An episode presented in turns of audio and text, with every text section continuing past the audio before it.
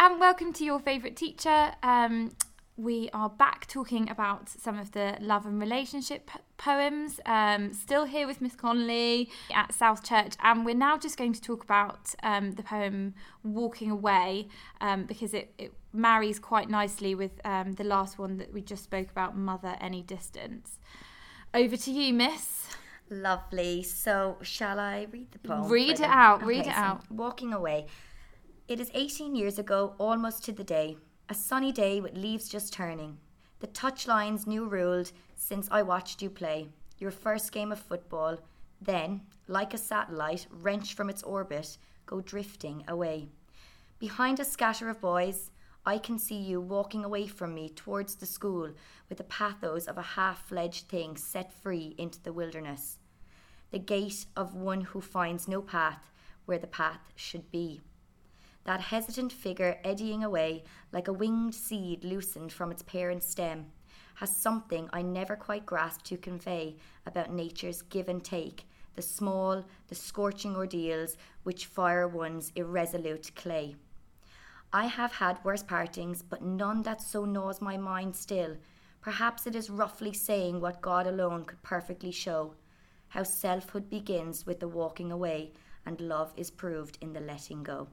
Oh, it's so nice. It is a lovely poem. I It's can- such a lovely poem. I can totally see why you picked it to go with yeah, the they're um, powerful, isn't it? And when also like the natural imagery comes through, so you could compare the language really nicely. Yes, definitely.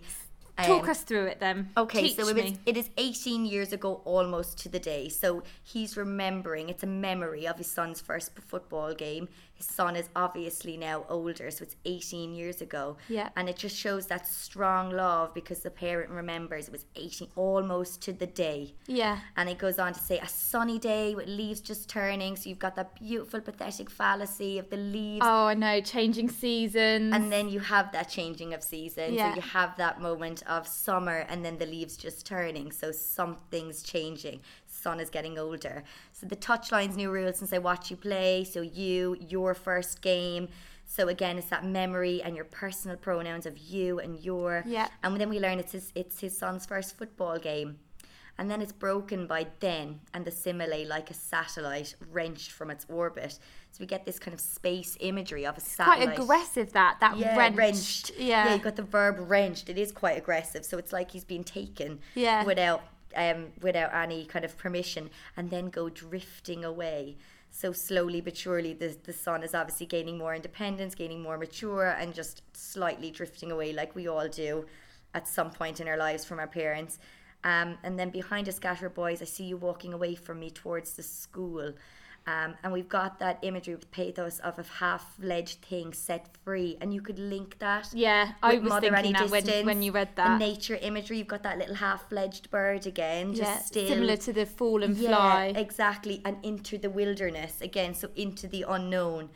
Um, so you can look at that and compare that. Wilderness seems quite dangerous. He's he's obviously quite protective of the son, isn't Exactly, yeah. So he's very protective of him, and um, it's a memory that stays with him forever.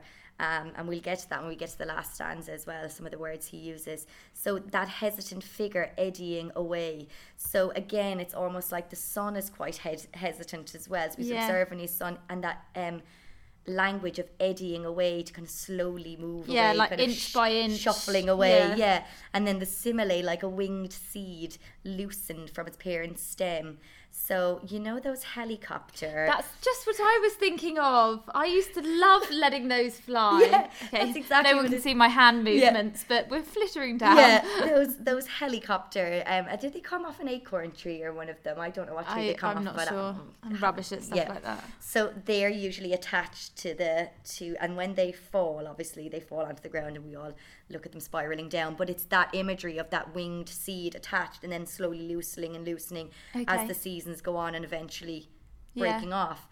Um, and it says has something I never quite grasped to give about nature's give and takes. You've got your nature imagery again, which you can link to Mother Any Distance, the small, the scorching ord- ordeals which fire one's resolute clay. That's quite powerful. That language. Again, the scorching, Scorching. is like the wretched. It's, Yeah, it's quite very- aggressive. Very, Yeah. aggressive. Yeah, and forceful, and the scorching of so something is quite hot and and harsh and yeah. yeah. the fire one's irresolute clay like that's again that doesn't seem like a pleasant process No, and he does perceive it as, um, I think, on the parents' point of view, as quite a, a difficult um, Yeah. process to watch. And both he perceives that on the son's side as well, that it's quite nerve wracking as well, quite hesitant as you're growing up. You're fearful of what the other world has to has to offer, what the outside world has to offer, I should say.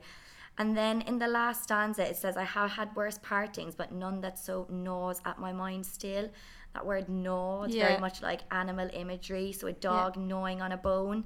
So it's eating away at him constantly. and- yeah. So it's constant. And he said, perhaps um, roughly saying what God alone could perfectly show how selfhood begins with walking away. So we begin our own lives by walking away from our parents, walking away and becoming more independent. this is really poignant I know, and I our, like it. So do I. And our and our parents prove their love by letting us go and make those mistakes. oh what a lovely poem It's lovely.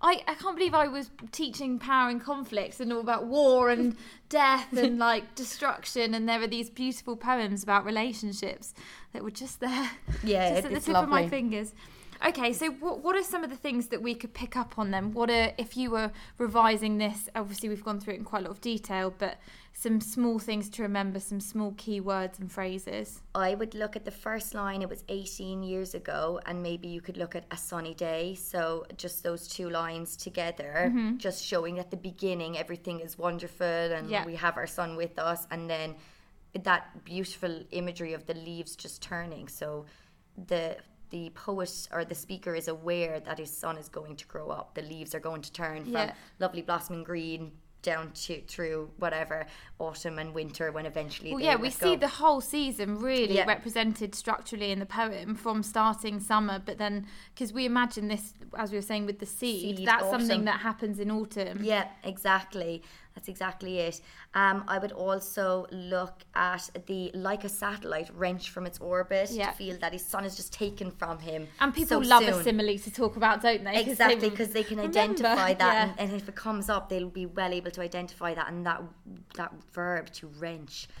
Um, I'd also look at the lovely winged seed loosens Yeah. from its parent stem because we could link that, and the half-fledged thing. Yeah, we could link those really nicely Yeah. with um with Mother Any Distance, I never we? take long quotes. I say that again. I always ever get my students to pick out small ones that they can write a lot about, and the obviously the last two lines of the poem. I think I think any included. poem that you want to look at in your exams, if you if you don't talk about the first and last lines, you you're shooting yourself in the foot because a poet the wants yeah, a poet needs to leave a, enough of an impression to begin with Yes. and leave a lasting impression at the end. Exactly. And so there's always something you can talk about. and he definitely leaves us Yeah. the message there and love is proved in letting go so even if they remember just that just that line themselves um, they could write so much about that Yeah. and they could link that back to mother any distance as well in which um, the hatch opens to an endless sky to fall or to fly Yeah. okay so love is proved there by allowing the son open up the hatch and to make his own mistakes and to fly Definitely. And I think both of these have really strong parental relationships, don't yes, they? exactly. Except this obviously poem, poet and the speaker in here feels a sense of loss, doesn't he? Really, Yeah. by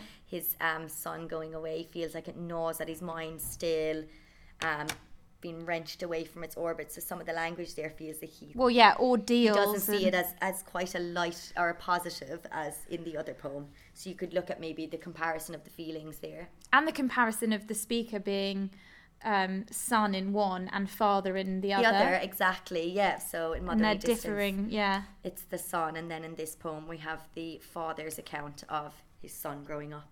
Okay, well, I hope that's been helpful. Thank you very much.